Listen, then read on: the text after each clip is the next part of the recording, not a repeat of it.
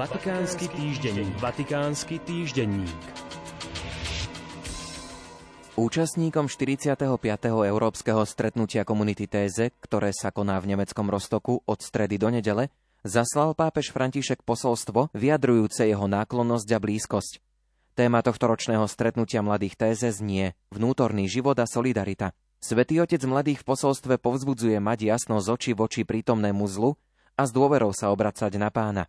Ako viete, náš svet čelí ďalším veľkým výzvam, najmä tragédii opätovného vypuknutia vojny v Európe. Nepochybne vás to znepokojuje, pohoršuje a snažíte sa zistiť, ako reagovať.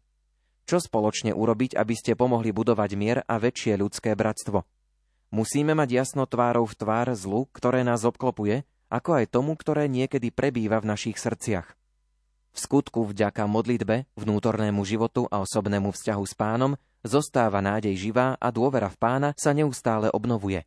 A práve praktizovaním ľudskej solidarity, silný vďaka Božej prítomnosti vo vás, pocítite, ako veľmi môže Boh konať skrze vás, aby zmenil svet.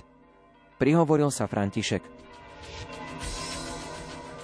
Vianoce nie sú rozprávkou o narodení kráľa, ale o príchode spasiteľa, ktorý nás vyslobodzuje od zla tým, že na seba berie naše zlo. Sebectvo, hriech, smrť. A mučeníci sú mu najviac podobní.